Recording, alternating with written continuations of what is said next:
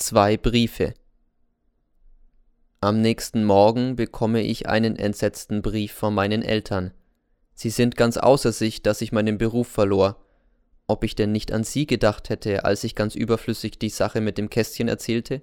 Und warum ich sie denn überhaupt erzählt hätte? Ja, ich habe an euch gedacht, auch an euch. Beruhigt euch nur, wir werden schon nicht verhungern.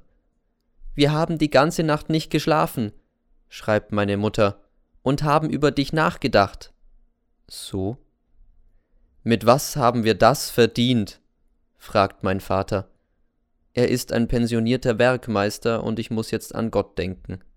Ich glaube, er wohnt noch immer nicht bei Ihnen, obwohl Sie jeden Sonntag in die Kirche gehen. Ich setze mich und schreibe meinen Eltern.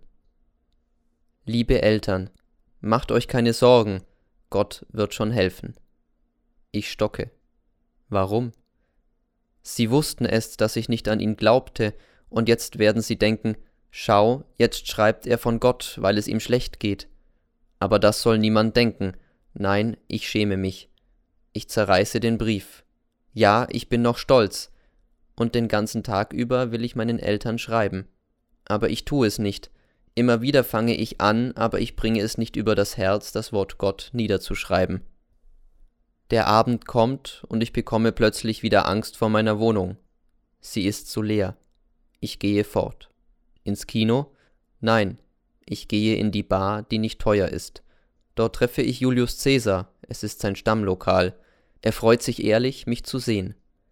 Es war anständig von Ihnen, das mit dem Kästchen zu sagen, hochanständig. Ich hätt's nicht gesagt. Respekt, Respekt.